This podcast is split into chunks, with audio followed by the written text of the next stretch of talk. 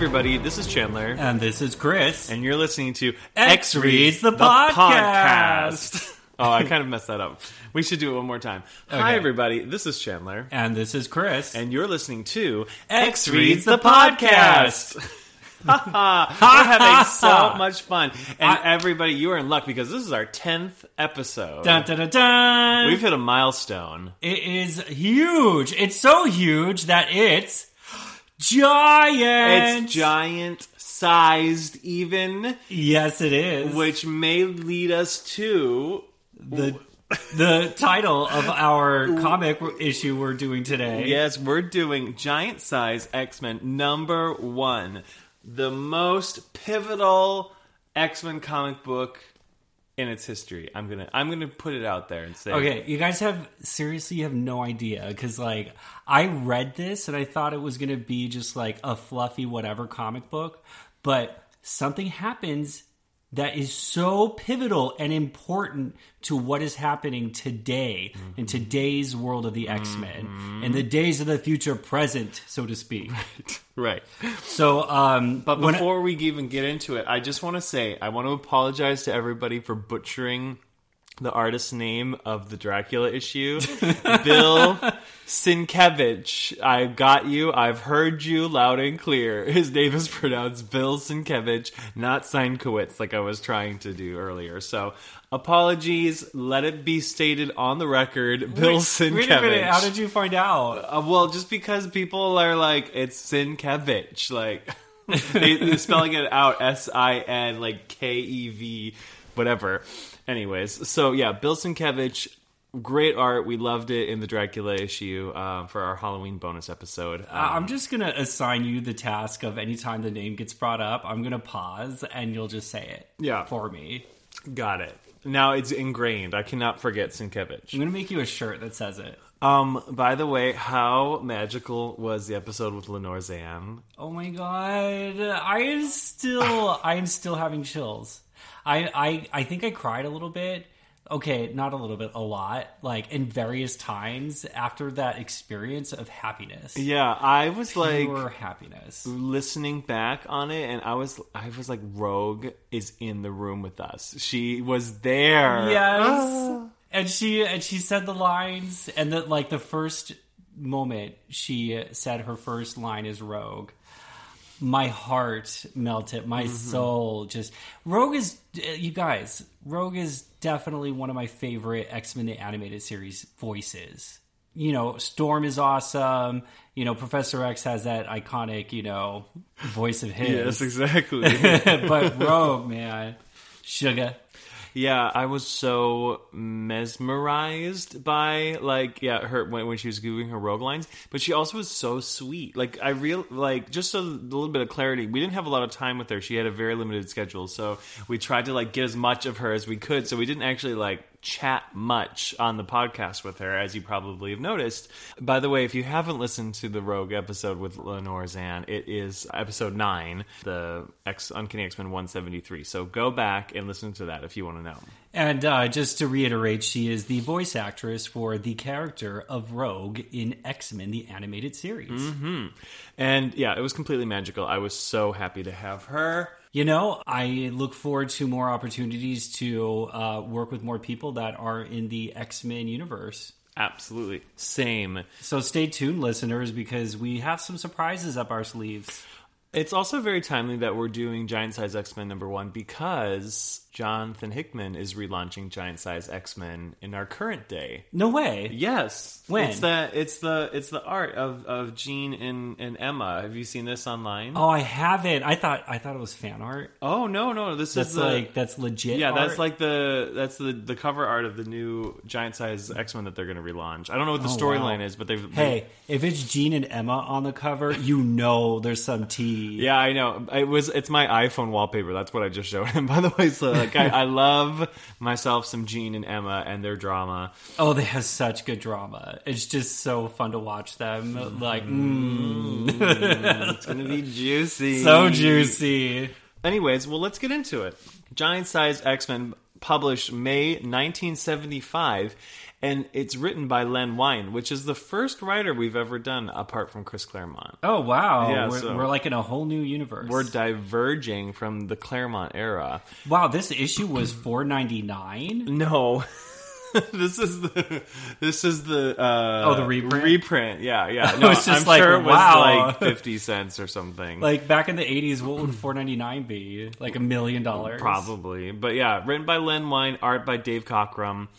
Uh, the episode or the issue is titled Second Genesis. Wait a minute, it says sixty eight big pages. Yes, Does that mean like the issue is bigger than normal? I think or- it was. This is print, obviously a reprint that we're we're going over the. Um, uh, what do you call it? The True Believers series, where they're reprinting a bunch of these old issues, which is how we can afford to actually get. because this issue, Oh wait, this is this is you cheating, and I caught you. and No, I no, everybody you? should know. Like the legit reason, like it's like it's like a two thousand dollar issue or something. It's like not cheap. to No get way. This. Yes, it is not cheap to get this. You can get it in trade paperback, of course, No, but I they don't have no the idea ads. Yeah, yeah. that it was that expensive. well, you'll we'll we'll get into it why it's so important. I was saying it was probably one of the most important issues in X Men history, not so much for the storyline, but because it was a dying comic, and the, the X Men, whatever, before it changed into Uncanny X Men. Was faltering in sales and it wasn't doing very well, and so they relaunched it in Giant Size X Men, and they added all these new characters, which we'll get into, and with the idea of using all the international characters colossus storm nightcrawler you know everybody's from a different country so that they would increase their international sales so anyways it was wait all a minute, like it's it was all a trap. it's all a marketing gimmick all oh, of this oh, what? yes that's the You- whole reason why we have this issue I, I've my whole like sense of reality is completely shattered right now. it's crazy No, it is. I mean, even on the cover, it it, it confirms my shattering Mhm. yeah they're, they're so on the because it cover says it's senses shattering first issue. Yes. That's what it says on the cover. On the cover of Giant Size X Men number one, yeah, it says Senses Shattering first issue. It has the original X Men team of Beast, Angel, Cyclops, Iceman, and Marvel Girl kind of gasping because there's a new team bursting through the pages, and we see Nightcrawler, Thunderbird, Colossus, Storm, Cyclops, and Wolverine charging forward. Yeah, they're like ripping out of the, you know, like in the football games when they're announcing the team and they're going da da da da da da, da like out of the locker room Right, and they yeah. burst through a piece of paper. Yes. And everybody goes, woo! yes. Well, that's what this cover looks Well, like. Well, woo! I'm so excited. um, this, by the way, is the first appearance of Nightcrawler, first appearance of Colossus, Storm, and Thunderbird. Wait a minute, what? This is the very first time anybody's ever being introduced to them. all in this big issue. All in this issue. This is the first appearance of most, some of the most iconic. My X-Men. senses are shattering. Yes, they did not lie. They, your senses are shattered. I what? Okay, so this is a marketing gimmick. All these characters that I love was a marketing gimmick. Mm-hmm. Okay, so on this first page, uh, we got you know a big giant splash of everybody, and it's just basically you know a reiteration of the cover. oh yeah, yeah. You know, just the lineup of what they they have visually. Right, right, yeah. But they're- there's but this time there's no uh, you know football game popping out of the paper in celebration. It is it's looking like smoke and fire and ash. Yeah, well, it says from the ashes of the past there grow the fires of the future. Second Genesis. Second Genesis, not Deadly Genesis. We're not getting into that. This is Second Genesis. Gosh, this, this reminds me of what's going on today in LA. All the Oh, fires, fires, everywhere. Oh, no. Sorry God. for everybody who's losing their homes or having to be evacuated. It is not good. Yeah, and I guess like right now the Getty Center area is still, um, you know, the Ronald Reagan Library is under threat, and yeah, you know, we, me and Chandler, we live in Los Angeles, so you know, all of you out there in the world like probably have snow days and things like that. Well, we got fire days. And by the way, to like the two listeners from Mongolia, I was very intrigued to see that we have Mongolian listeners. Yes. I was like, Hello, Mongolia. yeah, hello, Mongolia, a country I've really wanted to go visit. Anyways, let's go into the story. Oh So, yeah. we we start our story off in Winzeldorf, Germany, in the Bavarian Alps. The townspeople are chasing a monster who has wrecked their village, and uh, but we see the monster is actually Nightcrawler, or, or as we now only know him as Kurt Wagner. He hasn't gotten his Nightcrawler handle yet. Yeah, so this town it kind of looks like you know uh, Elsa and Anna's home, Arendelle, Totally. or like mixed with Transylvania. yeah, You know, it's like a mashup. It's an almagram. amalgam. Oh damn it! I did it again. Amalgam, yes. yeah, so Kurt is fleeing the persecution of these this angry mob, and they've cornered him on the roof of a building. Villagers throw their literal torches and pickets at him and start the building on fire, and Kurt is left to leap into the crowd and fend for himself. So he kind of does like a big soar, like crowd surfing move. yeah, this is total Frankenstein stuff here. Like the mob, the pitchforks, the the fire, and oh, poor Nightcrawler. I He- know. He, you know, he doesn't deserve this. But we get some good onomatopoeias. They literally look at him. Oh wait, should we say these? You get the first one. Thwam! Chalk. That's a punch, by the way. The Chalk. Chalk. Must have got him right in the tooth. Thwam is is as he lands into the crowd because he tried to crowd surf, you know, at the concert, but the crowd was not having it. Mm-hmm. I was really interested in the writing here because he talks about how um, Nightcrawler is this religious person and is of peace, yet the crowd thinks he's a devil just by the way he looks and appears. And it's like, oh my god, if you guys would only just like chill out and talk to him for a moment, you'd be cool. yeah, no But no, like people are are lame, and especially when they're in a mob. Right, totally. And we also learn in these panels that he was used to be in a circus. They call it a Jahrmarkt, but um which is it translates to year market. But I wonder, like, if we ever did crossover universes, like, would the Phantom of the Opera ever hang out with Nightcrawler? 'Cause- I think so. I think they'd be pals. yeah, and then also like in Batman, you know, the guy who was the crocodile guy. uh huh. Yeah. too. He'll be yeah. there too. Elephant there- Man. Was he was he a circus guy too? No, no, Elephant Man was not a circus guy, but he was he was you know hated because of his looks. Oh well, he can join the circus. Yes. Every, everybody's there. Yeah, yeah, yeah. I would love a little multiverse, you know, circus act. So the villagers overpower him. They hold him down and they scream, "We have him! Quickly, bring the stake!" What like a vampire steak? Yeah, like a vampire. Stake. Oh, it is a vampire steak. And then we turn the page and we have an Ad alert.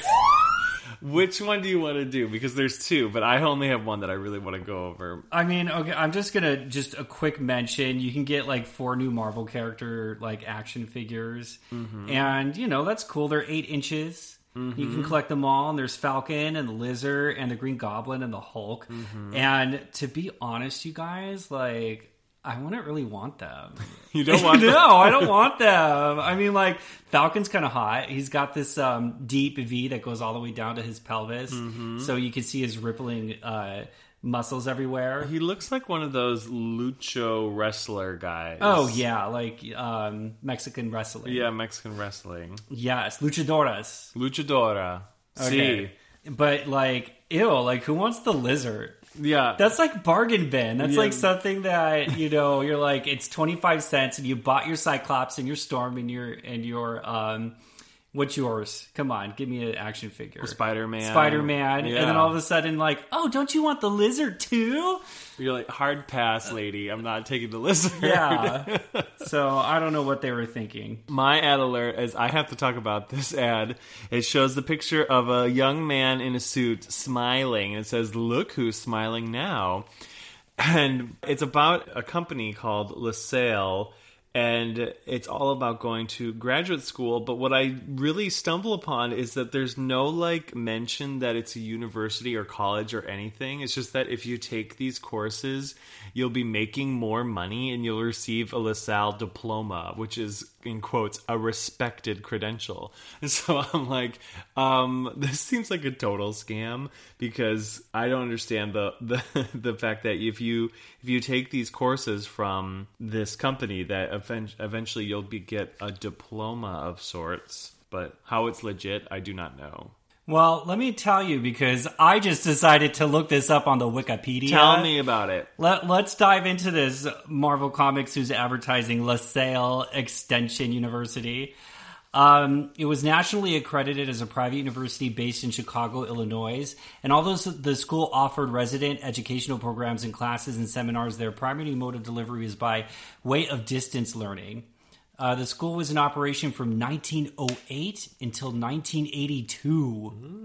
What? That is a long time. And then there is a was long time. then they like got bought out, and there were like a bunch of mergers and stuff like that. And then they went out- out of business. Well, anyways, look who's smiling now. This guy is such a yuppie. Look at his I know, comb over. I know. I know. I Um, wonder if like if he's legit though. I wonder if he really went there and they and they got him from the school and said, "You sir, You, buddy. you buddy need to be in our ad." Yeah, right. Or, or is he stock photo? Mm, I think it's a, it's a legit person. Yeah. I'm gonna say, yeah, I'm gonna say he took like the. Which courses do they offer? Does it say in that ad? Um, accounting, business management, computer programming, executive Oh, definitely development. dental office assistant. Not motel hotel management. Oh yeah, he no no no. I don't think so. I think he's a bit. He's kind of handsome, so I feel like a hotel motel would be like a really busted person. Okay, I dental. Look at his Yeah, teeth. dental office yeah, You were so correct. Yeah, that's what I'm saying. Ooh, music instruction. Okay, so what do you Wait, think is I love it. I love it. Sorry, music instruction. You can learn the piano, the guitar, or the spinet organ. what? like, wait a minute. Of course, piano, guitar, spinet organ. Yeah, yeah. All all of the classics. Yeah, that's on my list of instruments too.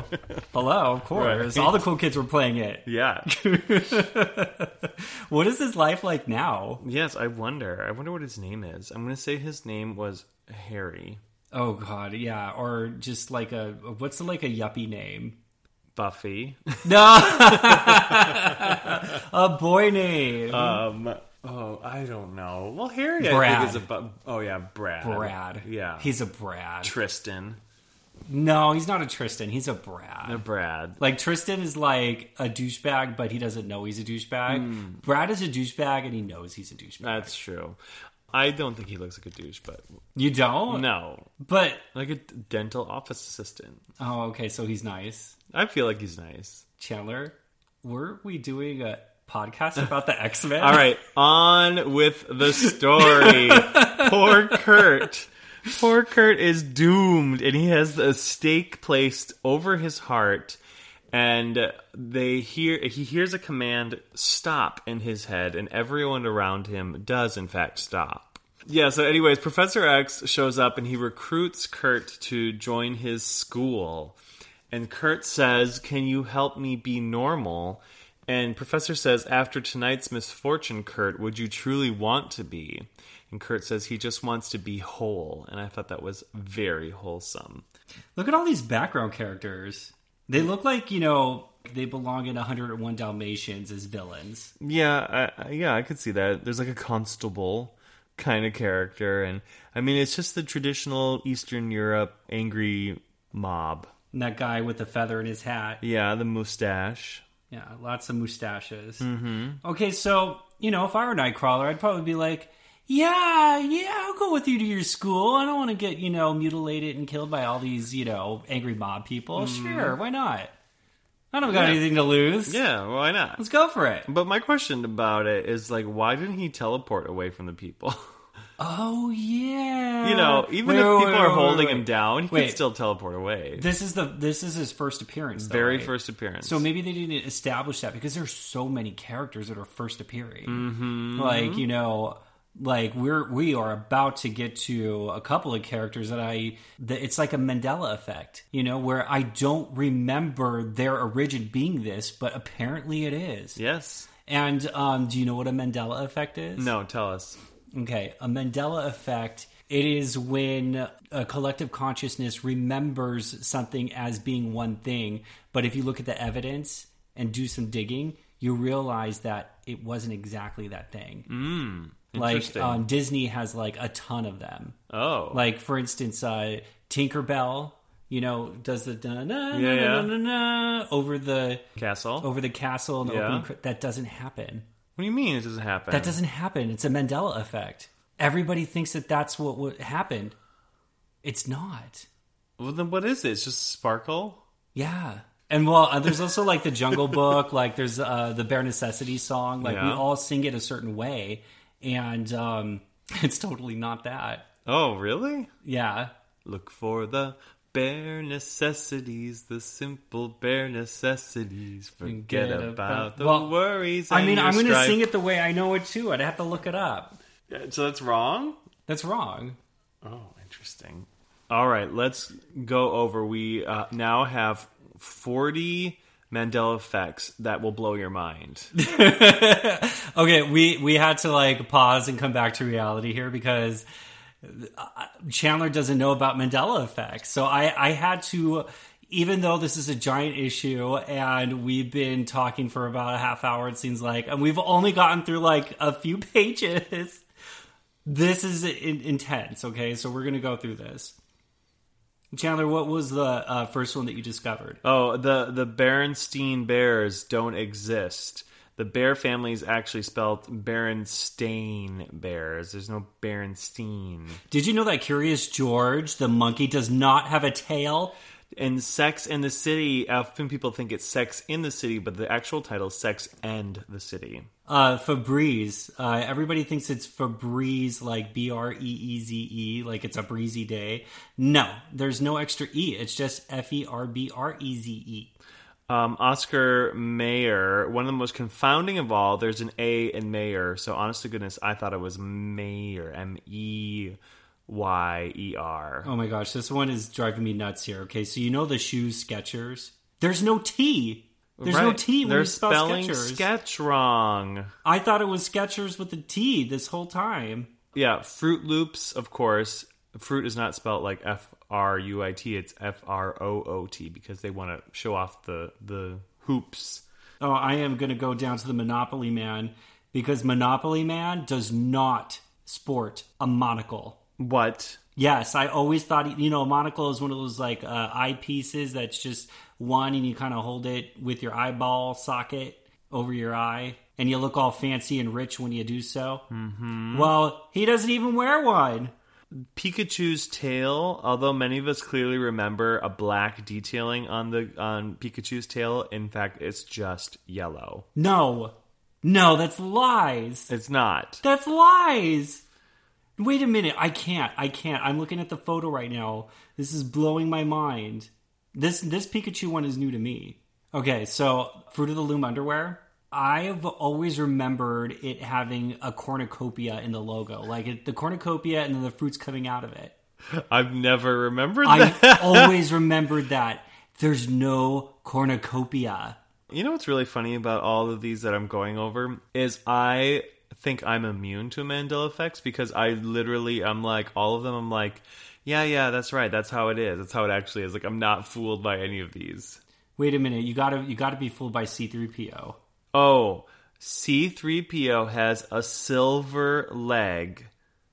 Even the biggest Star Wars fans uh, get it wrong. So the robot isn't all gold. He has one silver piece on his right leg, and I What? I could have sworn he's all gold. Never in my life. The action figure's all gold. I can't even remember him in the movie having a silver leg. That's crazy. I mean, okay, so C3PO has been changed up in the new um, iterations. Like, he has different color eyes. I don't know, something. But a silver leg? Does he have a silver leg in the new one? I don't think so. No? Hmm. Huh. Hmm. Huh. Anyways, No, Mirror, no, no. Wait a minute. Wait a minute. the. The Flintstones. The Flintstones No, the not. Flintstones, they have two T's. It's so obvious. A flint stone is a stone that you start a fire with. I know this, but in my head, when when I just look at the logo, I don't spell it out the whole way. Yeah, of course. No. See, that's why I'm That like going through fault. these Mandela effects, and I'm just like, yeah. Well, a lot of them are like spelling different spelling stuff, but like, come on, Curious George doesn't have a tail. The silver Well, C-3PO I knew that. leg. I don't. I didn't know about the silver C-3PO thing. There's another Star Wars one down the list, and the famous line, "Luke, I am your father." It's honestly not true. All he said in the movie was, "I am your father." He never said, "Luke, I am your father." There's no Luke. And uh, you were saying mirror, mirror earlier in reference to Snow White. Mm-hmm. And I learned this is like the first Mandela effect that I ever came across. And the Wicked Queen says, magic mirror on the wall, not mirror, mirror on the wall. My childhood is ruined.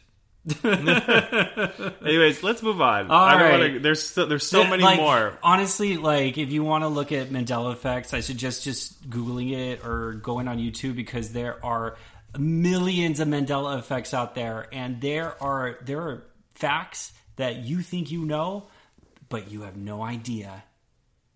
Oh wait, weren't we doing an X Men podcast? Yeah, I know. Seriously, it's like such a big This, issue. I this is like I'm like such- mad at us. This is like the most giant is- issue we've ever done, you guys. I know. You strap in because we're 30 minutes in and we're not even we, in. we, do we even get past page two? We're, oh, we're on. We're on the next. We got Yes. Nightcrawler. Yeah. Nightcrawler's on the team. yeah, now we're moving on to Quebec, Canada. Eh? Hey, I wonder who's going to be there. It's home of the secret agent Weapon X, aka the Wolverine. Is Hottie President Justin Trudeau alive yet? Not yet. Okay. So Wolverine comes crashing in and he says, I'm here. Now who's the big wig you want me to meet? And I was like, snicker, big wig. Professor X is bald. Oh wait, I got it now. oh my god. And Professor X is desperate to get Wolvie to join his new team. And Wolvie's ready to actually leave his cushy government job and join the Professor's Peace Corps, but Canada does not want to let him go. They invested too much into making him a weapon, but Wolverine resigns by slicing off the official's tie with a crip onomatopoeia. And Yeah, we you know, also, by the, but uh, I know I just I just realized we get our very first snicked Schnick. Oh, this is the premiere. the of premiere of Snick. Yeah, this is where it all started, you guys. I'm I, I think I want to share this on uh, social media so that way we can memorialize the epic, uh, iconic onomatopoeia. right. This is not the first appearance of Wolverine because he made his first appearance in Hulk number one eighty one. So Oh, did he schnicked in that? I don't think so. I don't know. I've never read it actually. Maybe we should X read it sometime. Oh, okay. I'm down. I am down.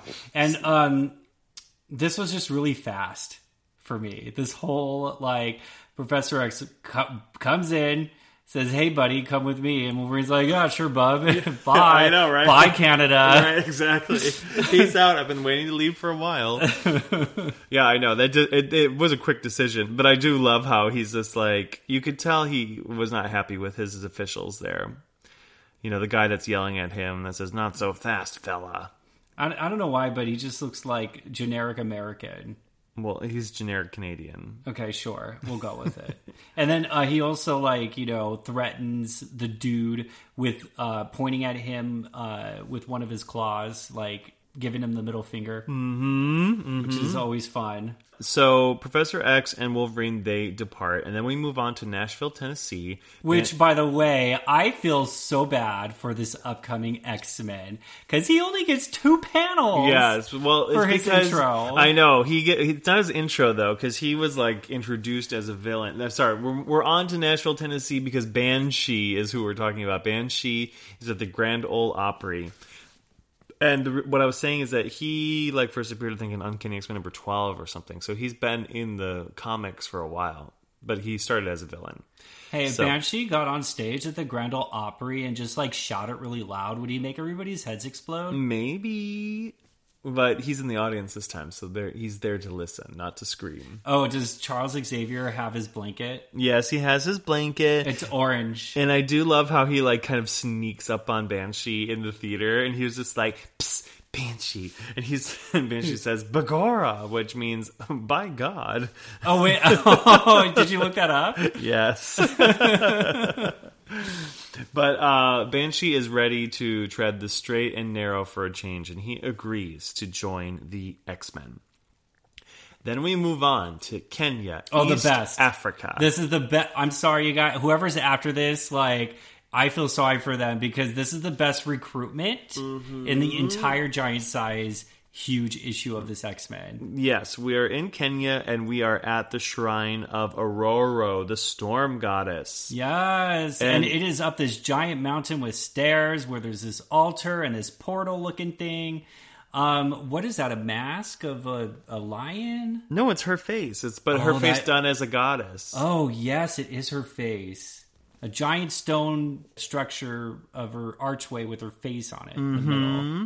And the villagers go to beckon her because they need rain. They have a drought at the moment. Ororo, oh, great goddess of the storm, come unto us and ease our burden. And she arrives, and boy, does she arrive. Oh yes, she does. she just like opens that portal right up and steps through, mm-hmm. And she is wearing just a loincloth, and no, no, nothing on top though. nothing on top. She's completely topless. She's got hair down to her butt, All right, and covering those those boobs. tatas. Yes, I, I was gonna say tatas, but I censored myself, and then you said it. Audience, look how Crash Chandler is. I know. I said Tata. um, she all she she is wearing her signature headdress that she wears when she is legit X Men Storm, and she's got a necklace and a belt on. But um, this kind of goes along with how she loves to sleep in the nude. She just basically likes to be nude. I feel. She's a goddess.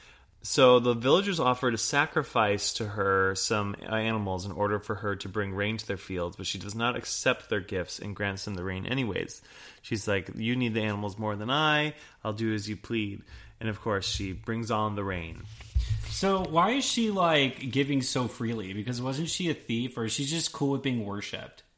She's like, I think you know she's what? like, yeah, yeah. Don't don't like chop off a chicken's head for me or Right, anything, yeah, exactly. or, or skewer a pig or kill a cow. Yeah. like just keep all that. She's like, "This is real easy for me." You know, so you you can have hot dogs and burgers. It's cool. right, I got this. We're fine. right, exactly. If you need like something more draining than just rain, you know, we'll have to talk. Yeah, But- just it's just just worship me, Right. Because I'm a goddess, and look how hot I am.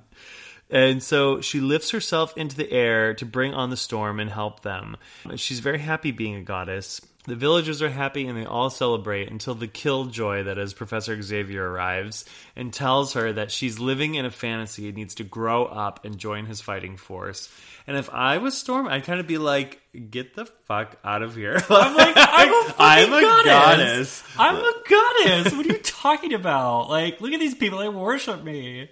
Look at my boobs. Look at my. If I go with you, I'm gonna have to cover that up. I'm free. I know. And look at him. He's all up in this like hurricane rain. Professor X is. That blanket's wet. He's such a wet blanket. Yeah, he is a wet. He's a legit He's wet a legit blanket, trying to pull Storm out of her goddess fantasy. But you know, she decides that she does owe more to the world than just the little village that she's supporting, and she agrees to go with him.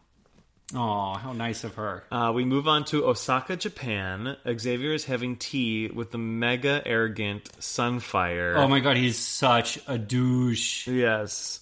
And uh, I love how professor's like, I know your feelings for the Western world, but we really need to have your help. And he's like, he's like, of course you require help that only I may give. He's like, so I owe you nothing, Professor. Profa- profa- profa- That's okay. Starting over. Alma Cut. Graham. Cut. Rewind. so I owe you nothing, Professor, but perhaps I owe something to myself. I Perhaps. personally like his what is this kimono thing? It's blue and it's got yellow trim, and it reminds me of the video game Fallout and their jumpsuits that they wear. Except this is like the Asian kimono version. Yeah, uh, totally true. That I, I I I read you loud and clear. And Professor X is wearing the same exact suit, this green suit With the red tie, entire time. Did he like? He doesn't have another pair of clothes. no, I guess he just packed one suit to go to all these countries. And it's it- the same suit and the same blanket, and that suit's probably still wet. From I hope he dried off before he got on the plane. Um. Anyway, so Sunfire agrees to join the X Men squad, and then we move on to. Why does Sunfire look like a bug? I don't know. He's just, he's got bug eyes, a big mask, butterfly mask, bugs. I don't know. that mask. Yeah, I don't like that I, mask. I guess it's supposed to be flames on the side of my face. flames, flames on the side of my face. We move on to Lake Baikal in Siberia, and it's a farming community. And we see Peter. We don't know him as Colossus yet, but we see Peter Rasputin, and he's working the fields. Oh, and he's looking ripped. thick. Oh, so thick. T H I C C. like and a couple more C's after that. And somebody shouts, "Look, your sister!" There is a tractor barreling down upon her. We turn the page and we have an ad alert. Uh, oh my gosh, it's a cacophonous collection of captivating capsule moments calculated to corral your consciousness. Yes, this Oh is, my god, how did I say that? This is Stan Lee's soapbox. This is the infamous little section that he used to personally write in every issue. But this one is extra big because he has to gloat a little bit. Uh, because the general public is starting to consider comic books and art worthy of reviewing in outlets like LA Times, San Francisco Examiner, and even Playboy. And Stan is thrilled. So Oh, no he- way. He just is posting the reviews of his collection of comics called The Origin of Marvel Comics. Um, I, just speaking of, of uh, Playboy, really quick, since you mentioned that, um, I uh, I have so I produced a thing called Male Cosplay Pinups, and one of my pinup guys uh, did North Star of the X Men, and he just so happens to be the managing editor of Playboy. So he um, used his photo that I took uh, in Playboy as his staff photo. So if you buy, you know, Playboy, you'll see the picture that I took in there of him as North Star. That's cool. So fast forward, and uh, we have Playboy. I bring them in for a panel at LA Comic Con because I work at Los Angeles Comic Con right now. And oh my god, this giant size issue is such a giant size podcast, you guys. so, but I got to tell the story because I already started it.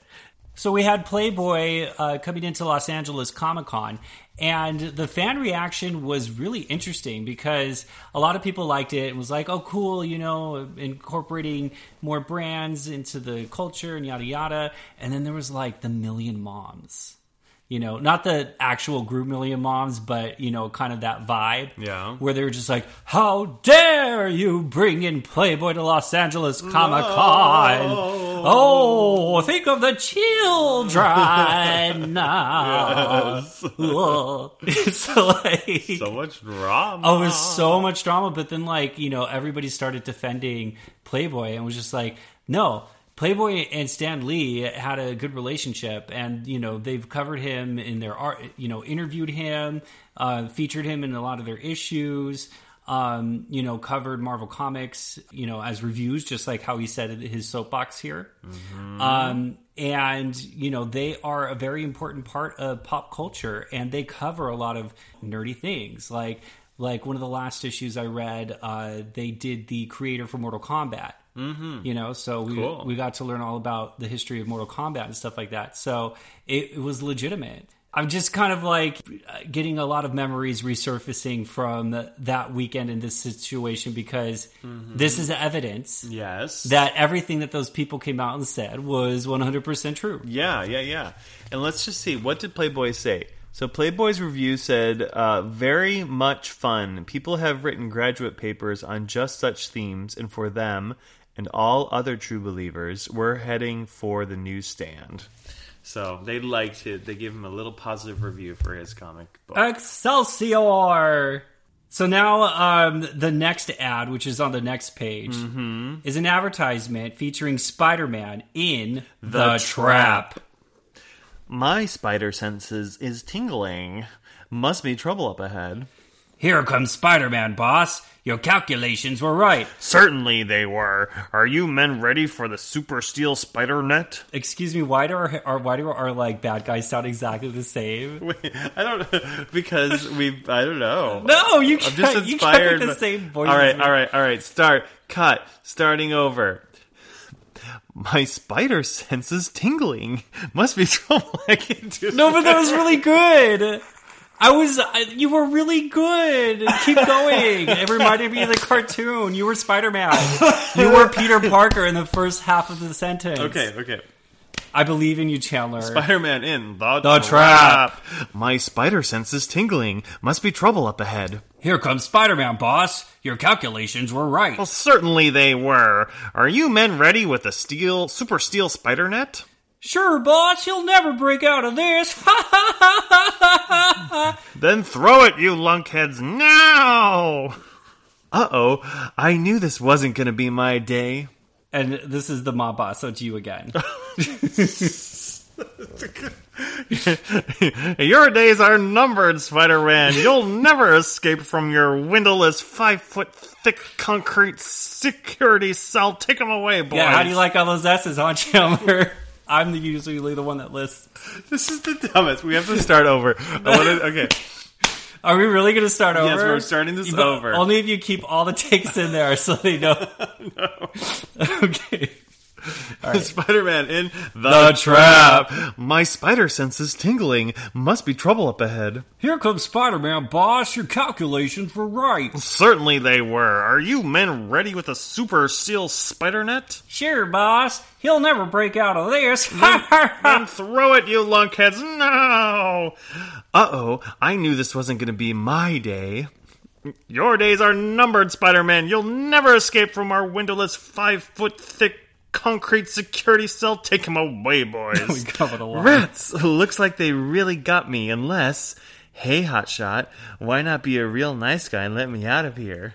No chance, Webhead. Not even for a million bucks. No? Then how about for some delicious Hostess fruit pies? Gee, you got Hostess fruit pies. Never go anywhere without them, and you can have them all if you set me free. The boss will have my head, but gee, light, flaky crust, real fruit filling. You got a deal, Web Slinger. There you go, lunkhead. I knew you couldn't resist Hostess fruit pies. Wow, apple, cherry, blueberry, my taste buds are panting. Now, to take care of the boss man and the rest of the gang, between my webbing and delicious Hostess fruit pies, they haven't got a chance. You get a big delight in every bite of Hostess fruit pies. What? I'm glad we did that for everybody. I'm everybody. so glad You're we so did that. welcome, Yes. audience, that you get our So- vocal treasures. Uh, just this is a lesson, you guys, because if you ever get into trouble with hoodlums in a dark alley somewhere, always bring your hostess fruit pies with you in, in a pocket. right. Well, remember, Captain Marvel saved the planet with Hostess Twinkies. Yes. Yes, so, you know, well, there's different different things for different purposes. Right, right, right, You know, right, the right. you, if you want to save the crime. planet, Yeah, the planet. It's Twinkies for street crime. for crime. street crime, it is these fruit pies. fruit pies, Yeah. okay? All Any right. flavor. Can we move on now? Oh wait, weere we doing an X-Men podcast? an X-Men podcast. Okay. Yes. Okay.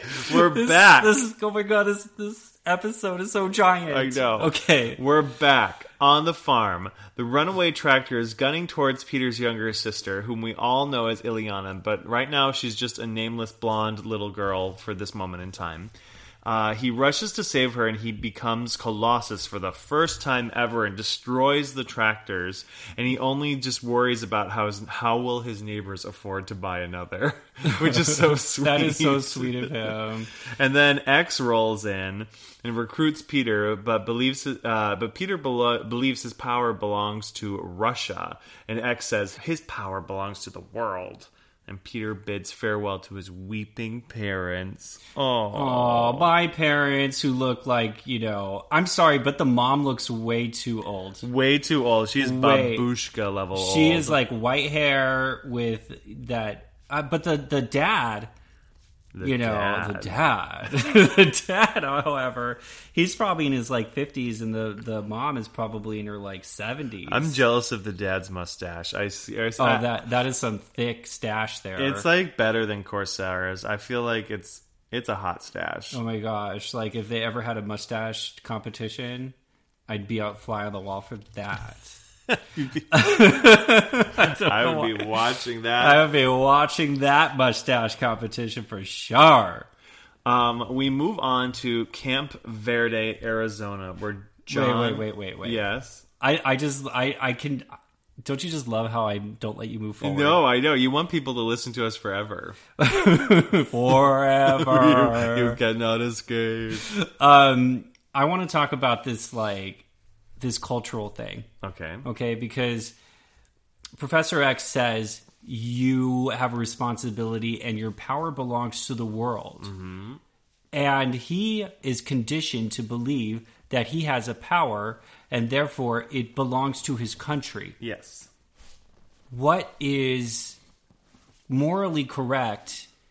What is true? What is more important? Well, my question to that is just because he goes with Professor, is his power being used for the benefit of Russia as well as the world, or is it really just America's agenda for mutants? Ooh. And that changes things. Mm-hmm. You know? And is is what Professor X doing the moral and just thing to do in the biggest picture? Right. Oh my gosh, you guys, I just forgot that like something huge is about to happen soon, I swear, in this issue. Like I, I we talked about it, and I'm gonna remind you guys if you're still listening, if you you're have- still listening to us, oh my gosh, like we haven't even gotten there yet. No, we still. I'm trying to move us along, and you're like, wait, wait, wait. Can we talk about Mandela effects some more? Okay, so okay, let's go to the next scene. okay, Camp Verde, Arizona. John Proudstar, a proud Apache. He is chasing down a bison to prove his might and the might of the Apache overall, for he is ashamed of his people and the state they're currently in, and is quite, quite a, a, a, a pile of words that we're dealing with here because he says that they Apache are meant to be warriors and hunters and not sad-eyed simpering squaws. And I'm getting very like troubled by all of this language about it. So anyways, moving on, he is going after this bison and he body slams it. He says, There, horned one, do you see? There's still men among the Apache. And just to let you know, he looks like a dead ringer from John for John Redcorn from King of the Hill, and who was also Indian. Sure. Well, if you watch King of the Hill, you'll know exactly what I'm talking about. Did you know that I'm also Indian? No. Did An you know did you- I'm also Indian? No. Yes. Which one are you? Black Sioux Indian. I'm Apache.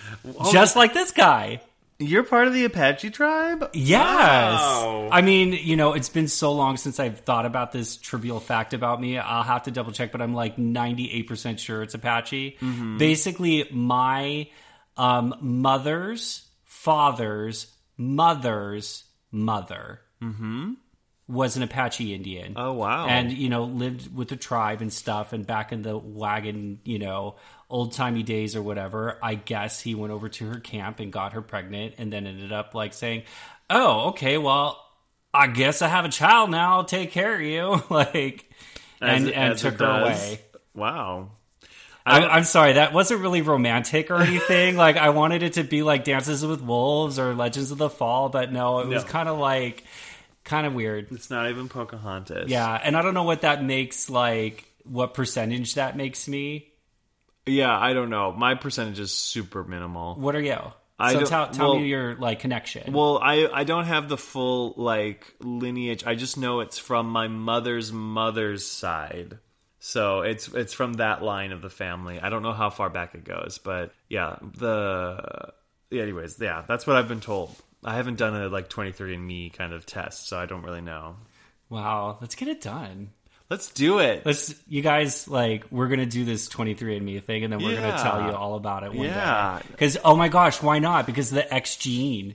What if we discover we have the X gene in the We'll be, 23? mm, what if, what if and it comes back and there's 24 in me? Ooh, ooh, 24, 24 in me. Whoa. Okay, so let's get back to this racist uh, Native American. Yeah. So, anyways, um, yeah, he says there the men are st- uh, there is still a man among the Apache, and then Professor X rolls up, of course, and he says, "And such a man have co- I've come looking for, John Proudstar." And he's like, "What? How did a cripple get all the way out here?" Which The- is a oh good, God. legit question. How is Professor X Oh, in a, a wheelchair getting up to Storm's shrine? How is he getting out to in the middle of the desert? There's like he, they're in the middle of the desert. That's like a rocky terrain. of the desert. oh my god, how does he do that? Mm-hmm. He's not even in it. Okay, you guys, remember like in the '90s he had his hovercraft. Yeah. Well, back in the day, back when this issue came out, he was just in a wheelchair with a blanket. Yeah, with with like wheels, not even like electronic wheels, like wheels he had to move around. Uh, maybe maybe he has a secret power that has never been discussed because he is a a, a person that has powers of the mind, Uh-huh. and part of that is telekinesis. You know, Right, He's uh-huh. never we've never seen him do telekinesis. I don't think. Well, because I, from from what i understand, he does not have that power at all. He's only No, he's Yeah, only tele- he's telepath. only telepath. Yeah. But he could be mentally projecting himself into John Proudstar's mind. Oh, cheating. so that he sees him there, but he's actually not there, and like you know, can have a whole conversation. Oh my god, I would so do that. I would. I would. Oh my god, I would go to meetings. I would go to staff meetings like that. No, I'd be- Totally, yeah. I would exactly. so like I don't even want to go. chilling on your couch Yeah. and being like, uh huh. Mm-hmm. And I'll make him think that I look cute, Right. like like you know, Yeah. in a nice outfit, but really I'll be in my robe. Right, and ten pounds thinner. Be like, Yeah. you lost weight. I know. Thank you. I know. Thanks. I've been working out, you guys. and really, you're just flubby on the couch. yeah, hmm I'm I'm down for that. I'm really glad that that you discovered the truth. I, I know what he really looks like, guys. So, anyways, Professor is trying to recruit John Proudstar, who later becomes Thunderbird. Oh my god, his eyebrows are huge. And he says that he turns him down. He's like, I owe um, nothing but the you know for the grief that's given to my people. And he walks away. He says, "Now beat it." And Professor X then says, "Then perhaps what they say is true. Perhaps the Apache are all frightened, selfish children." And he's like, "Okay." And then John Proudstar turns around and goes, he says, he says, okay, that does it. Ain't nobody call that calls me a coward, mister. And so he basically bullies John Proudstar to join the X-Men. Oh well, that's one way to do it. Mm-hmm. It's kind of like the Klingon approach. Like if you want a Klingon to do something, you got to like fight with them and challenge them and bully them into it. Right. Um, I'm going to forgive him for being this way because this character has a chip on his shoulder. You know, he's been Yeah. wronged by society so bad. And even though he's saying these like horrible things and acting this way, like I remember a young gay me who was upset at society, you know, for treating me the way that I was treated. yeah. So I forgive you, John Redcorn. John Proudstar. John Proudstar. John Proud- John Redcorn was king of the hill. Oh, oh, I'm sorry. Proudstar. Anyways, moving on. We are on to chapter two. Oh my god, that was only chapter one? That was only chapter one? 55 minutes later. This issue is giant. so it's is huge. huge. Okay, chapter two. And when there was one, we are in Westchester, New York. It's Big Brother season X, and in this se- season, all the new contestants are suiting up in the new house. Professor X again telepathically shoves English language into everybody's head so that they can talk. And they all get their amazing, iconic costumes. Oh, and they look glorious. We know these costumes. We've got Colossus in his little peekaboo V cut like wrestler outfit. Oh yeah, you see all his like flesh popping out the sides, Mm-hmm. and I think probably you know what they don't draw the nip, but the way that it's cut, you would probably see half of the nip. Uh, yeah, easily. And then we have Storm in her iconic black, kind of slinky uh, black leather look with the cutouts, and and you see her midriff. She's got like panties on. Like, why does her boots have little peekaboo holes? Uh, why not? Uh, sure, we'll go with it. And then John Proudstar, who uh, aka Thunderbird, has like a very Native American looking kind of gig. Yeah, he's got fringe, like red fringe on his boots and on his short sleeves. Mm, He's kind of got like this bird type pattern on his chest and on his belt, and then he's got feathers in his hair, looking very Apache. Mm-hmm. And Nightcrawler is wearing his iconic look, which I don't think has changed once. No, like I No, think he's mean, been it- the same red like V shaped thing always. Yeah, no, I've seen some other versions of it, but like this is what he is in the most and very consistently. Yeah, and then in the background we have Banshee in his uh, yellow and green outfit that he's pretty much always wears.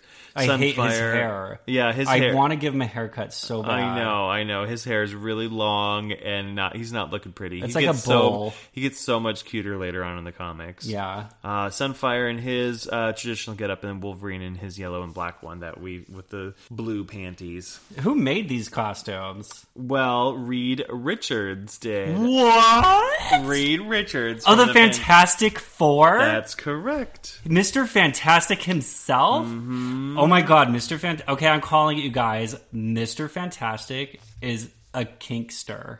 He, Obvi. he is just like let oh the he pro, Professor X like let me give you a mental picture of what these new X Men look like. Can you make me something for them with like you know your molecular whatever? Right. He could have just made a regular Fantastic Four looking suit. Yeah, the bodysuit. You know, without the four, but with an X. Yeah, Easy, right? Easy. He could probably like point and click and it's done. totally. But no.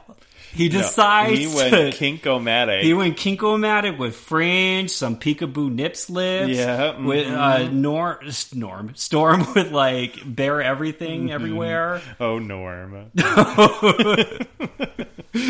but anyway, Sunfire is losing his patience, and he says, Right now, you will tell us why you dragged us here, Professor, for I am simply losing my patience. And he's pointing at her just like Kitty Pryde, saying, "Professor X is a jerk." Yeah, and like, but honestly, Sunfire, chill out. Like, they probably just got there. Wait, does he have bug eyes because it's like a firefly? No. No. Oh, come on. I don't know why why his mask looks like that. I don't I don't like the mask. I'm gonna go with firefly. All right, all right.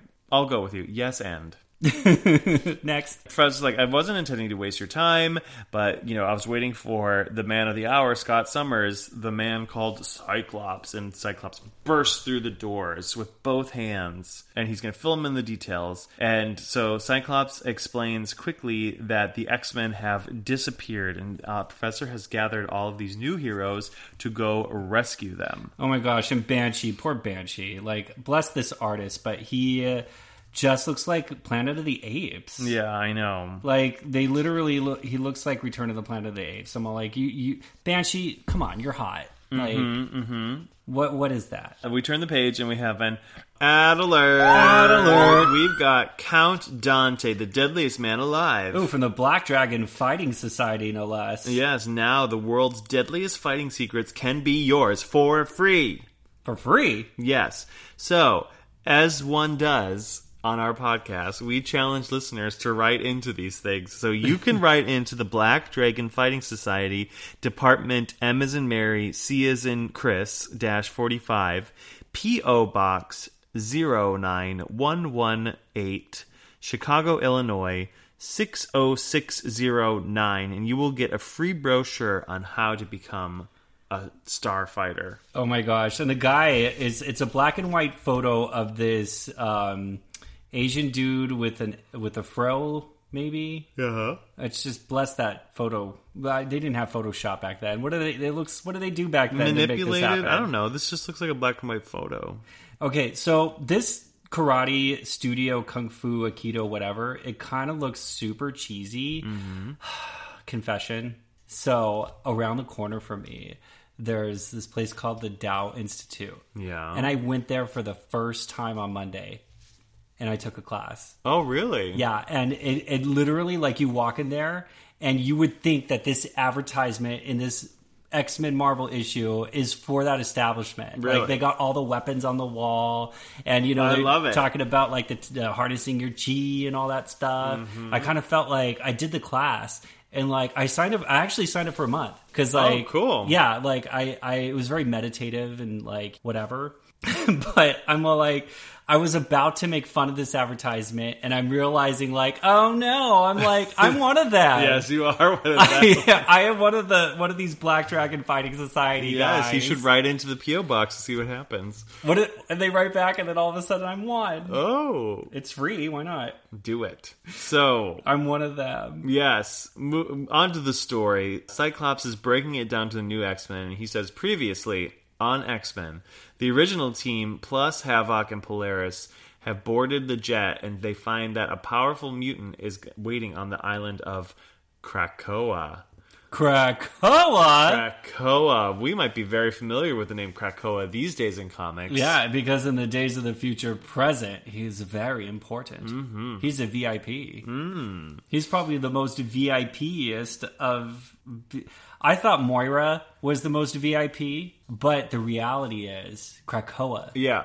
Without Krakoa, there's Nothing. nothing going on. Yeah. on. So, like in a previous episode, I said Moira was the biggest VIP, and it, it's just a lie. It's Krakoa, and here he is. And here he is making his debut as well. I mean, we talked about first appearance of Storm and Nightcrawler and everybody, but this is Krakoa's first appearance. Anyways, the the X Men speed off, and Jean says, "I wish we could have contacted the Beast. Hank's dexterous digits might be uh, handy on a job like this." And I'm What? like, Jesus, Jean? She's How does she, some why is she thinking about his hands. his dexterous digits? I know. And Cyclops says that Hank graduated the X Men, and I'm like, oh, I, I didn't realize this was like a thing you can graduate from. Do they have like a graduation ceremony with like a cap and gown and all that? I would hope so, and you have the amazing diploma as well. so he says, or a certificate of completion. right, exactly, Like just like the LaSalle it's uh, Academy Extension School. Um, and so they jet off to Krakoa, and they see it in the distance. They touch down moments later. Uh, using their VTOL jets, which they have to make a big point of because It's the they're like, vertical takeoff and landing. Says the encyclopedia. I'm like, okay, great. I'm so glad. So they land, and then Iceman gets a little snappy. He says, I think we took the wrong bus, gang. This place sure doesn't look like Cleveland. And Cyclops says, shelve your snappy patter. Gel your snappy patter. Like, By, by the way, I I don't know about you guys, but in the current today of comics, Mm-hmm. Iceman is a homosexual, mm-hmm. and uh, every time I read him, I read him in gay voice now. I basically read him in my own voice. well, do it. Do do his two like lines that Cyclops says, "Shut up." Uh, I think we took the wrong bus gang. This place sure doesn't look like Cleveland. All the insects in the air, the overgrown jungle. On second thought, maybe this is Cleveland. it does sound like Bobby. That sounds like legit canonical Bobby. yes. Anyway, so they're they're heading into the jungle, but then something uh, attacks them from behind. Cyclops doesn't get a good look at them, and they're all screaming like, "Move! Look out behind us!" And then they all get whatever taken Hit. out. they were hit. Hmm, they never knew what hit them. Never thought. And Cyclops wakes up in the jet and he is returning to the X Mansion and he is torn to shreds. Oh, he is uh, a throbbing a massive pain. He is, and like his his suit is barely on him. I, I am in love with everything going on here because, like, his. It's just like every panel, it's like the suit keeps getting more skimpier It's and more true. torn. It's true. I yeah, mean, he might as well just be in his underwear.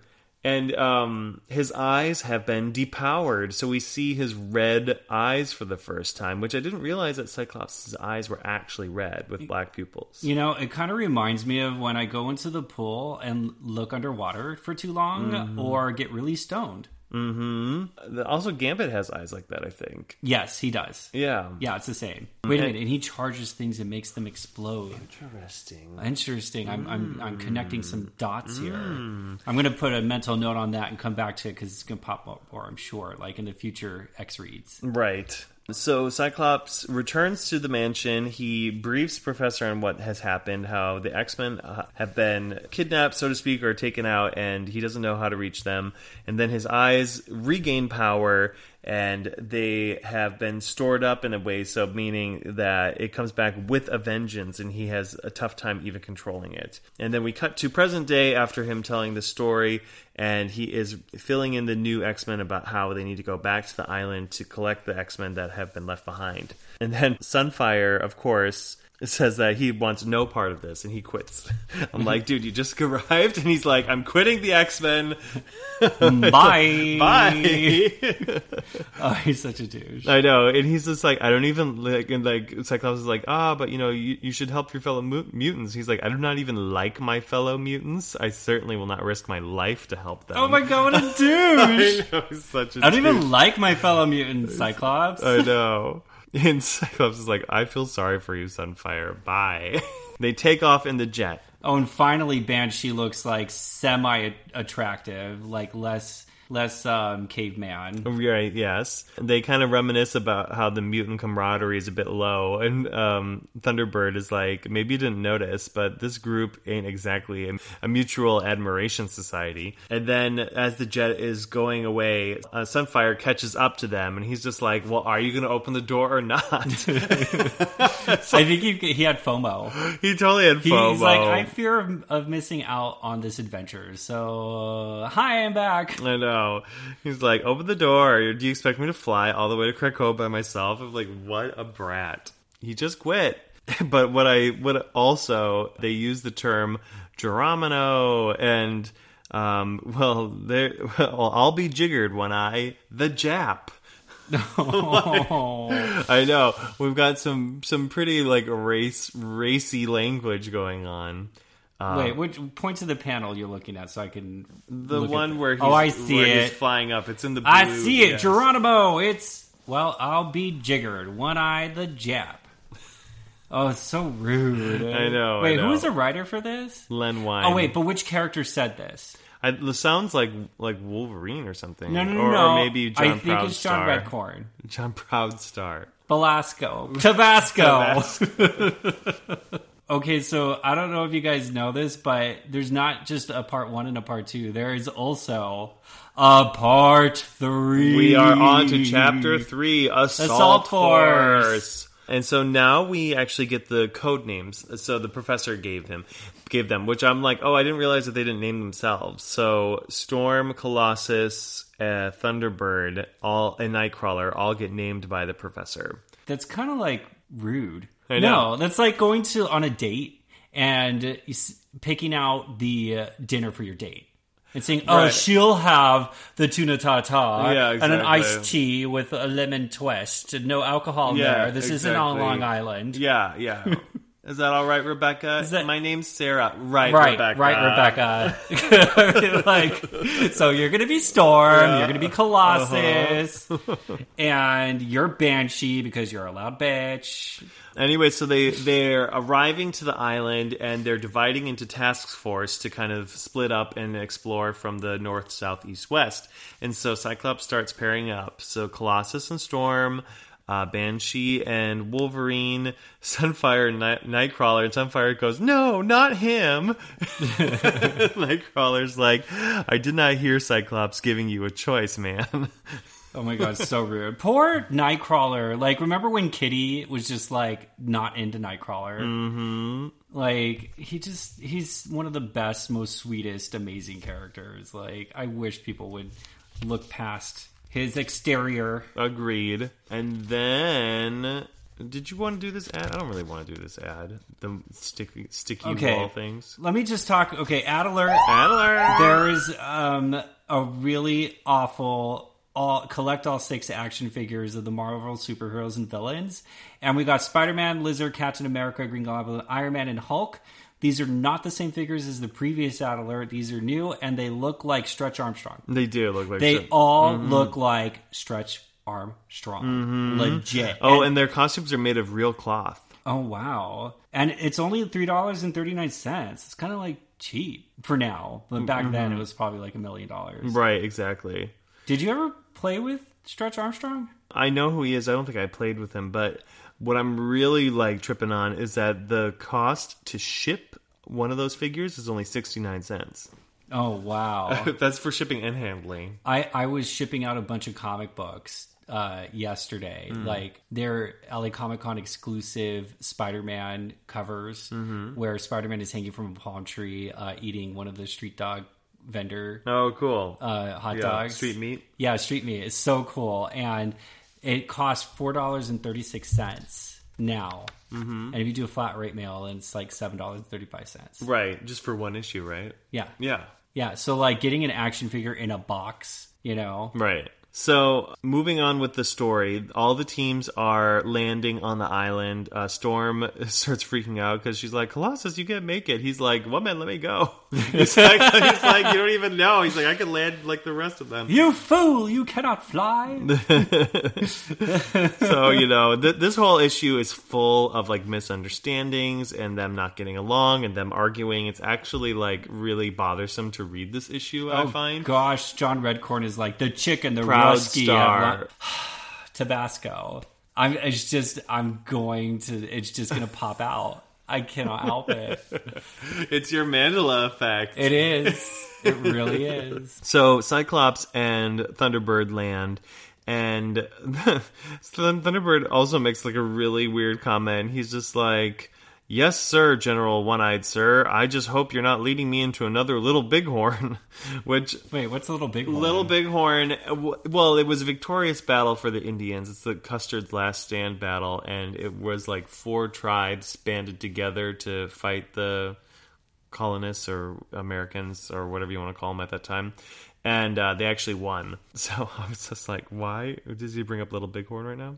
Anyway, X Men. X Men. So Cyclops. Oh wait, wait, wait, wait. John Proudstar's got a big, giant, awesome bubble butt. He does have an awesome bubble butt. I, I, wow. and and you know that Reed Richards costume he made does it justice. yes, thanks, Reed Richards. Thank you, Reed Richards. You, that was a fantastic costume you made. the panel that Chris is referring to is the one where they turn around and they notice that the jet has has gone missing. They just landed, they got out of the jet, and they turned around and it's gone. So they're like, "What?" And I guess that makes their booty stand out. Both of them. And then at the same time, a temple appears in the distance in the jungle, and they decide to head that way. So as they're walking along, they get attacked by some vines. John Proudstar Thunderbird uses his strength to kind of protect himself. Cyclops uses optic blast. And then it says 14 minutes later, they've made it in reasonable shape. Wow, not 15, not 13, 14, 14 minutes. minutes later. The the the narrator counted. Mm-hmm, yeah, they were really paying attention. And then we have an ad alert that I must go over. Okay, yes, okay, let's do it. Enjoy an exciting romantic look impressive any time. Quick change to suit your mood times. and I'm like, what is this? Mustache, sideburns, and Van Dyke all at once. Simply check the color you want or send a sample and leave it with matching. Oh, wait. Oh, I see. It's acrylic hair that you paste to yourself. So you can what did you think it was? I didn't. I been. I thought it was just like lessons on how to like look impressive, but I didn't no, realize it's no, like fake no. hair. I I'm gonna like I'm gonna call BS on this ad. This is some dark witchcraft stuff here because if you read further down into this advertisement, you will see that you, in order to get this hair, have to cut off a lock of your own hair, stick it in an envelope, and send it to them, and their color expert will match your hair color to this fake beard and sideburn hair color and send it to you. What? what? You know what also is crazy about this ad is that the name of the company I just realized is called Masculiner, which I which which needs to be the new term of guys that wear eyeliner is that you're Masculiner. masculiner. Move over, guyliner. It's all about masculine. Masculiner. Well, Yeah. is it is it like how to line your face in a masculine way? I guess so, but like, so you can order mustache, deluxe mustache, sideburns, deluxe sideburns, Van Dyke, deluxe Van Dyke, all three or all three deluxe. Okay. Well, this this uh, company is in New Jersey, and I wonder how long they were in business. Was it as as long as the La Salle uh, Extension Right, Institute? perhaps. I mean, I mean, 1908 to almo- almost 100 1982, years. Or or was it like hundred days? Right. I don't know. I don't know. Did any of you audience members ever get masculiner? Tell us about it. Tell about us it. about it. okay. Oh yeah, X Men. X Men. On with the story. Storm and Colossus also are, you know, as they're teamed up, they're on their way and they battle some rocks. And so Colossus bats them away with a big tree, and Storm uses her wind powers, so the rocks have no effect, and they make it to the temple in no time. And You know what? I'm gonna give a shout out to Storm's butt. Yeah, she's Yeah. giving a good give booty in the in that panel too. Yeah, it, it, it looks like a juicy uh, twerking machine. Mm-hmm. So gotta get some love to the ladies. Oh, Uh, there- I mean, the next page even has a Wolverine butt. Like, there's a lot of butt There's a going lot of butt on. going on in here. Yeah, Dave Cockrum loves to draw some butt, I guess. Ooh, but now Wolverine has crabs. Yes, exactly. Banshee and Wolverine uh, have to face off against these giant crabs, and Wolverine gets to slice them up with his claws, and, and Banshee screams at one to death.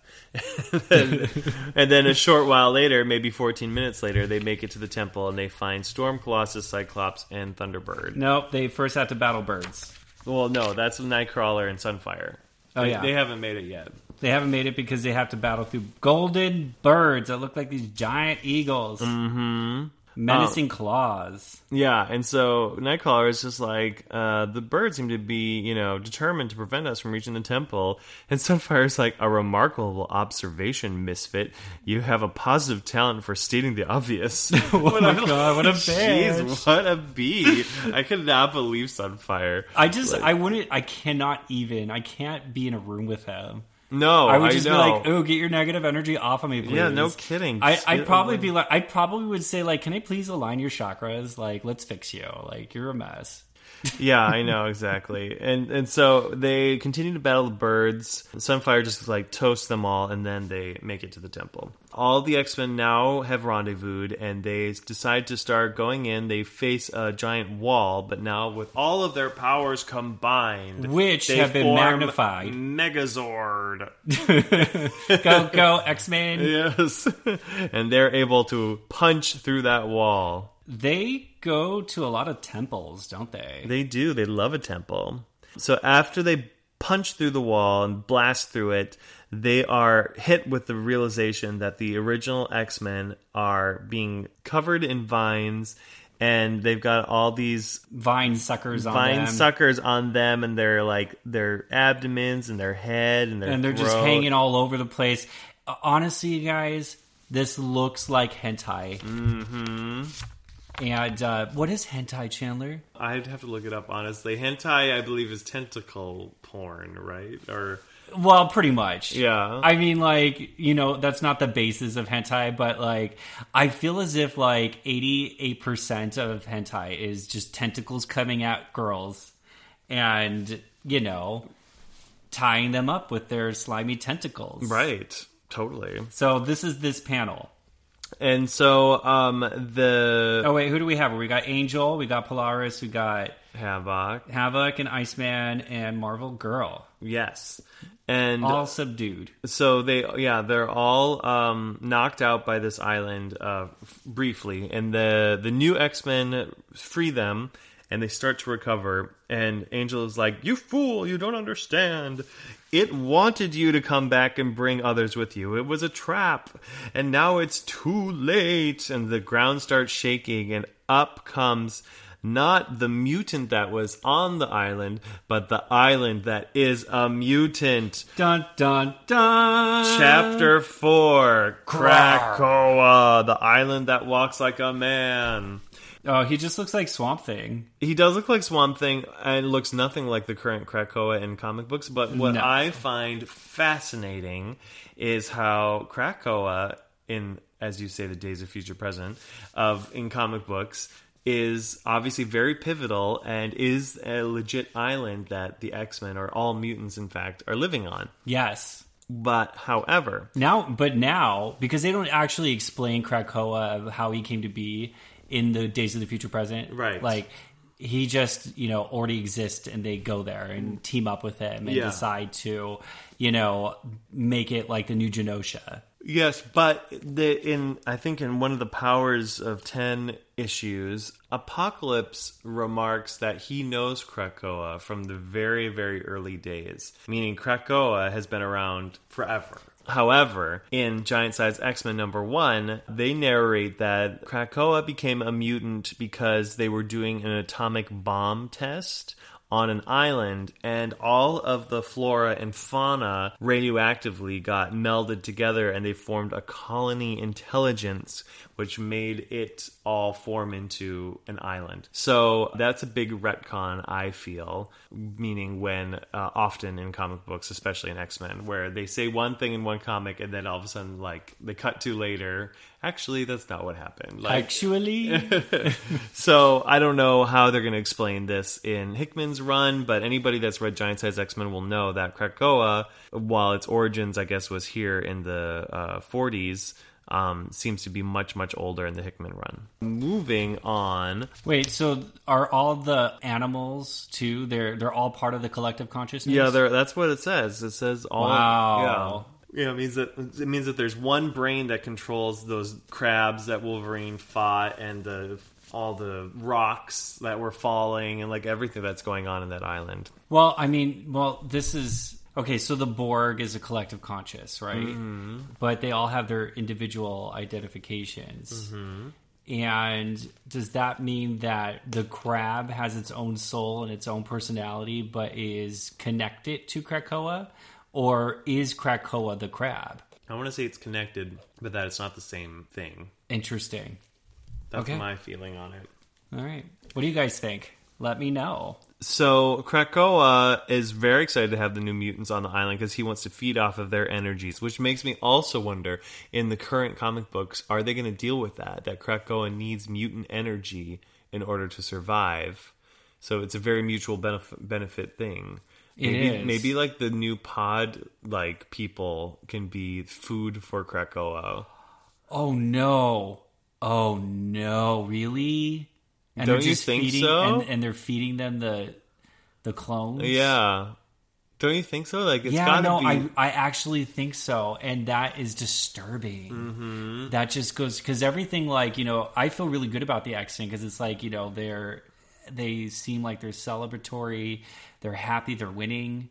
You know, Mm-hmm. but this this is some we I think we might be unlocking some really dark stuff that is going to pop up you know you're you you are predicting something very intensely scary We'll see if they get into it. I, I hope they do because it's a very real thing. Obviously, as we learn in this issue with Krakoa, that he needs mutant energies. That's what he like feeds off of. and as i said before krakoa is the one of the oldest mutants out there like you know he knew apocalypse mm-hmm. back in the early days of apocalypse mm-hmm. so is he smart enough to lay that type of a trap over over, over millennia's you know Yeah, or maybe Apocalypse brought him mutants, and they had a mutual relationship over time. No, I, I think in the comic book in the new run, um, Professor X brought in Apocalypse. Yes, that's true. yeah, That's it, true. it wasn't Apocalypse recruiting them, but I think maybe it's Krakoa the one that's pulling the strings, and it isn't, and it isn't even Moira. Interesting. So Krakoa is very excited about these new mutants on the island, and he wants to feed off their energy. But of course, they're going to battle with him. So we just basically get pages and pages and pages of the X Men battling, which is really fun. Like I don't know about you, but I used to love to draw when I was young, and I Uh-huh. love to draw characters in big battle scenes. Yeah. and so this is a dream come true. Oh, it's just it's a massive battle. It, it is such a massive battle. By the end of it, like they even write, um, you know, so a battle happened and it kept raging on, and then eventually, because they they even say like, oh, we're not going to even describe it. Here. Right, yeah. Well, it says um, mere words could never begin to describe the sheer unbroiled savagery of the battle that that was following. So we won't even attempt it here. Okay, so I want I have another Adler, and I know like like I sense that you wanted to skip over this page, but I Uh-huh. want to read these titles and maybe dive into a couple of weirdos. okay. Okay, so we got decals for a dollar, yada yada. Mm-hmm. What else do we have? Well, hypnotize with any TV set, first evening or money back. Television repairman's accidental discovery makes anyone a hypnotist right away. Secret method uses ordinary TV set. No electronic knowledge needed. No prior hypnotic training needed. Send no money. Just name an address. Pay your postman two ninety eight. Um, you can also get 25 live seahorses for $2.98. Oh my gosh. The kit has two mated pairs of freshly caught seahorses, including one pregnant male who will give birth to as many as 25 babies. Oh my god. Wait a minute. I'm, I'm sorry, what? These, where do you keep seahorses No, at no, no, home? no, no, no, no, no, no, no, no, no. That's not the first question. Okay, The first question is a pregnant male seahorse? What? I love how it's like so common that What it could even. I know it's like A male pregnant seahorse? One pregnant male. That's what you get. Who will have 25 babies. I I didn't know. I don't know enough about marine life, I guess. Yeah, I didn't know that seahorse male seahorses can get pregnant. Okay, so you didn't know that, and your first question it was something else. Yes. well, it's just the way it was said. I was like, "Oh, sure, of course, it must be like you know a hard fact." People- Everybody knows that. You must have been hypnotized All right, by a we, TV set. Can we? No, there is there's more You, here. you want to keep going? yes, this All is right. giant size X Men. Uh, it's never ending. I don't care about You- the stamps and yeah, the stamps the is stupid. comic. You can get big muscles, but you can in all those other issues too. Yes. Um, something about being 50 years old. What does that Well, no, say? it's different Oh, U.S. that's stamps. Yeah, Back issues, stamp collecting, lots of stamps. lots of stamps. A real switchblade comb, Ooh, I had one. nine inches long. I've had one too. Oh yeah, you did. Did you Yeah. pretend to be Grease? Yeah, exactly. Yeah. Oh, I love those. Do they still make them? Are they Order now while they're still legal. Oh, they're still legal? Does it say that? Order now while they're still legal. Yes. Are they illegal now? This is a real switchblade, and the blade is a comb. I okay. I'm going to read another one while you look up on the Google if um, if it's legal to carry a switchblade clone, clone, not a clone, a comb. Comb. Um, so other ads here we got train at home for big income career in accounting. Okay, because like I'm gonna read an X Men comic book as a kid and look at the advertisement and go, oh my god, I want to be an accountant. right, exactly. And you get this like one of those old timey like um, calculators as it's included with the course. But I'm talking about like the big giant one that looks like a giant box that you press the numbers into and then clang the side of it, and then a little strip of paper comes out. Mm-hmm. I mean, I don't even know how to describe that, but sure, it's like an old timey technology. Um, everything that about the switchblades um, combs is just basically says, of course it'll it's legal. it's a comb. Ooh, so they lied to you. Yeah, basically. They, they try to scare you into getting it right now before it was outlawed. right. Yeah. Okay, well, we also have, uh, you know, draw cartoons for money and you get a free book. And then uh, poems. If you are a poem writer, they want your songs and your records. So send in those poems. Yes. Do it or else. Um, so we're we're back in the battle, and they don't even want to attempt to describe it in narration. It's just you have to see it. We'll share it on our social media. You've got Marvel Girl, Iceman, Storm, Nightcrawler, Angel, Cyclops, Thunderbird, Colossus, Havoc, Polaris, Sunfire, Banshee, and Wolverine all battling Krakoa. You know what? Just to just to like illustrate this better, we should just do sound effects to like let's do sound effects for this panel. Ready? Ah, boom, boom, boom, boom, boom.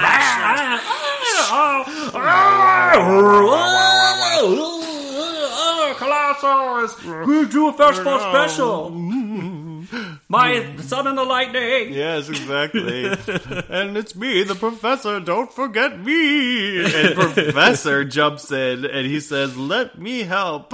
and, he, and he uses his mind and he concentrates and joins the battle. And from a you know on the other side of the world, he's able to halt Krakoa and I- I just- freeze him in place. I love how they illustrate the fact that, you know, he's mentally like there. They just have a big giant drawing of his head. Like kind of like Zordon. Mm-hmm. You know? Or the wizard of Wizard of Oz. Just floating around. Um, but uh, then they come up with a plan to stop Krakoa, and it involves messing with the Earth's core uh, overall. And the the way that this is done, and I remember reading this the first time and just loving the art of the connection of Storm gathering lightning and then supercharging Polaris into this like electromagnetic force. I was totally into it. So Polaris is screaming in anguish as her physical limits are reached and exceeded. And exceeded. And what she I love about- don't stop. Don't stop, Lord, whatever you do, don't stop. Wait, because she likes it? I guess so. No, Is that know- what it is? She knows what must be done, and Havoc Oh, is like, "This, this has to stop." And Cla- and Cyclops is like, "Back off, dude." Uh, really quickly, just a shout out to whoever decided to color the and exceeded Yes. uh, line in this Lorna Dane panel where she's just, you know, in anguish. They made it red while the other ones were orange, and it just like really emphasizes the intensity of her pain. Mm-hmm. So, um, kudos to the artists. Yeah, big kudos. Um, yeah, so what they're doing is that they're charging Lorna up into this, you know, supercharged electro thing, and they're because they're going to try to mess with the core of the planet in order to take out Krakoa. So Krakoa is being mentally held by the professor. Professor could barely hold on, and he ends up passing out. And then Krakoa is getting strength from the storm that storm is bringing, and he's like, "Oh, rain! Yes, this Supercharged! He's like, this is- He's like, Supercharged! "You fools! I need this." By the way, Krakoa, as we go on through this fight, he's looking more and more like um, a uh, plant version of a brood. Yes, I agree. But now that Lorna is is she supercharged, for some reason Cyclops and Havoc need to blast her with their forces in order for her to trigger this massive what do they call it? Almost indescribable force of Lorna's magnetic energies erupt downward. Wait, almost indescribable force. So therefore, they did not describe it. Right, exactly. and it says it, it, it, it burst downward through five miles of ocean, through 4,000 miles of the Earth's ancient crust, down to the very molten center of the center of the planet itself, where its effects are immediate and violent. And Krakoa is like, What is happening? Why do we feel so strange? Mind hurts. Can't retain our humanoid form. Please help us. And so apparently that supercharged blast crippled him. Yes, it did, and it is raining up a storm. Mm-hmm. And Thunderbird says, Holy crow! He's like, let's get to the beach. Because they all need to get off the island. And so Iceman forms a giant ice raft for them to escape on. Get on my ice raft, you guys. Yeah, hey guys. and then Cyclops and Havoc use their blast to kind of propel them forward. And somehow the gravity of the situation changes, and Krakoa launches off into space. It loses this gravitational pull with the Earth and shoots off. I mean, wow. So I want to know when does Krakoa return to Earth in order to be a part of the current timeline? Yeah, I mean, like, like I, I, you guys, like, I, they launched Krakoa into space. Like it's an it's an entire island. Mm-hmm. What about all those animals? Do they just suffocate and die? They're done. and Krakoa, does he have animals now? I don't know. I think so. Yeah. I don't know. I guess I have to take a look. A bit, So like bit they all closer. suffocated in face in space, and then he like found his way back to Earth. somehow. Oh, oh, oh, oh, oh. I'm sorry, guys. This is the sounds I make when I'm formulating conspiracy Thinking, theories. Thinking, thinking, thinking. Yeah, I'm all like, did Krakoa? They Krakoa could not have come after the cloning process because they needed Krakoa to do it. Yeah. So, hmm. Do they need Krakoa to do it? I think it's just the five that do it. No, because they they use Krakoa to make the cocoons. No, Gold Balls makes the cocoon. He's, he makes the eggs. Is Goldball Speedball? No, it's a. I don't know where he came. from. I don't know the origin of Gold Balls, but there's this character named Gold Balls, and he thought he just made gold balls, but it turns out that they're actually eggs, infertile eggs. Wow, so weird. well, let's finish. We're almost done. So the island being launched off into space creates a giant whirlpool in the vacuum of, of having it leave the ocean. And so Cyclops instructs Iceman to form an airtight ice dome over their raft. And they get tumbled around inside this little ice ball. Oh my gosh, that is like putting them inside a ball and shaking them up mm-hmm. Mm-hmm. and them crashing into each other. I know. And like Colossus, bless, get out of your armored form, dude. Like you're gonna be crushing the other X Men when you're, you're oh my that god. heavy. And you know what? Like they show a really nice shot of Storm's kicks and those heels. I'd be afraid of one of those like heels stab him in the eye Mm-hmm. in this situation. and after they get tossed around in the whirlpool, they end up cresting the surface. And then Cyclops Cyclops- blast a hole through it so that they can breathe and thank God because they love that fresh air. This is "Fresh air, a warm sun. Did you ever see anything more beautiful?" Oh, So- but look off into the distance. So what do we have conveniently there? Mm, the jet. Yes, it just kind of like popped back up and turns out that it's watertight. So Mm-hmm. it didn't really take any damage. They could just paddle right over to it. And then they end up jetting off back to New York, and they pose the question: What are we going to do with thirteen X Men? We'll find out in the next issue when the Doomsmith strikes.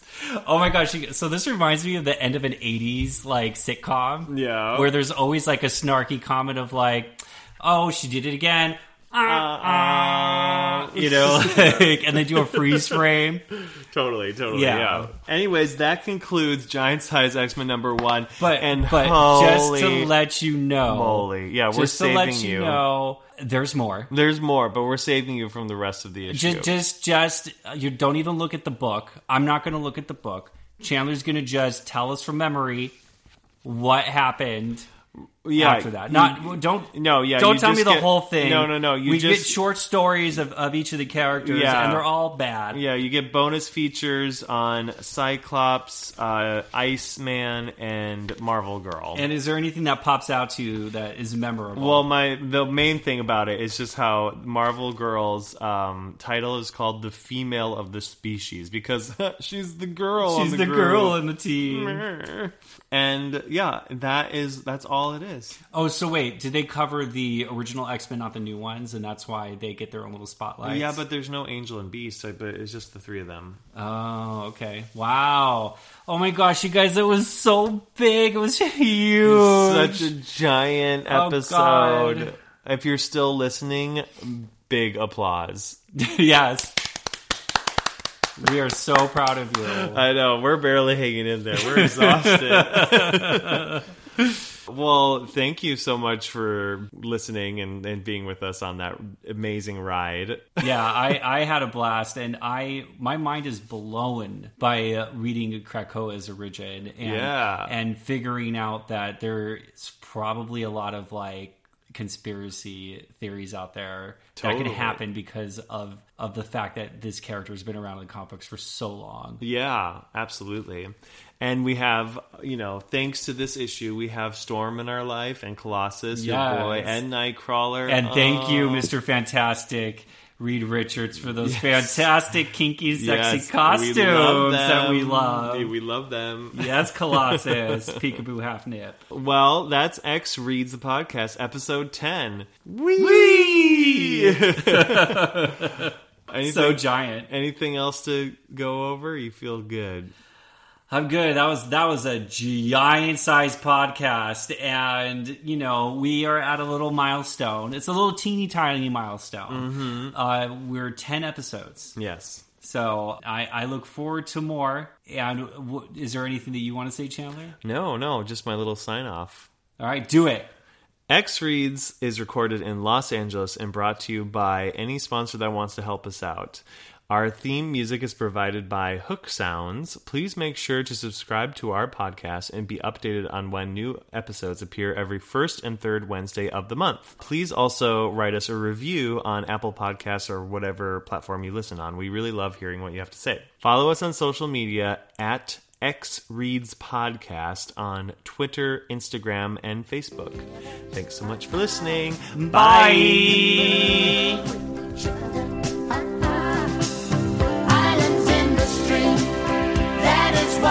Radio.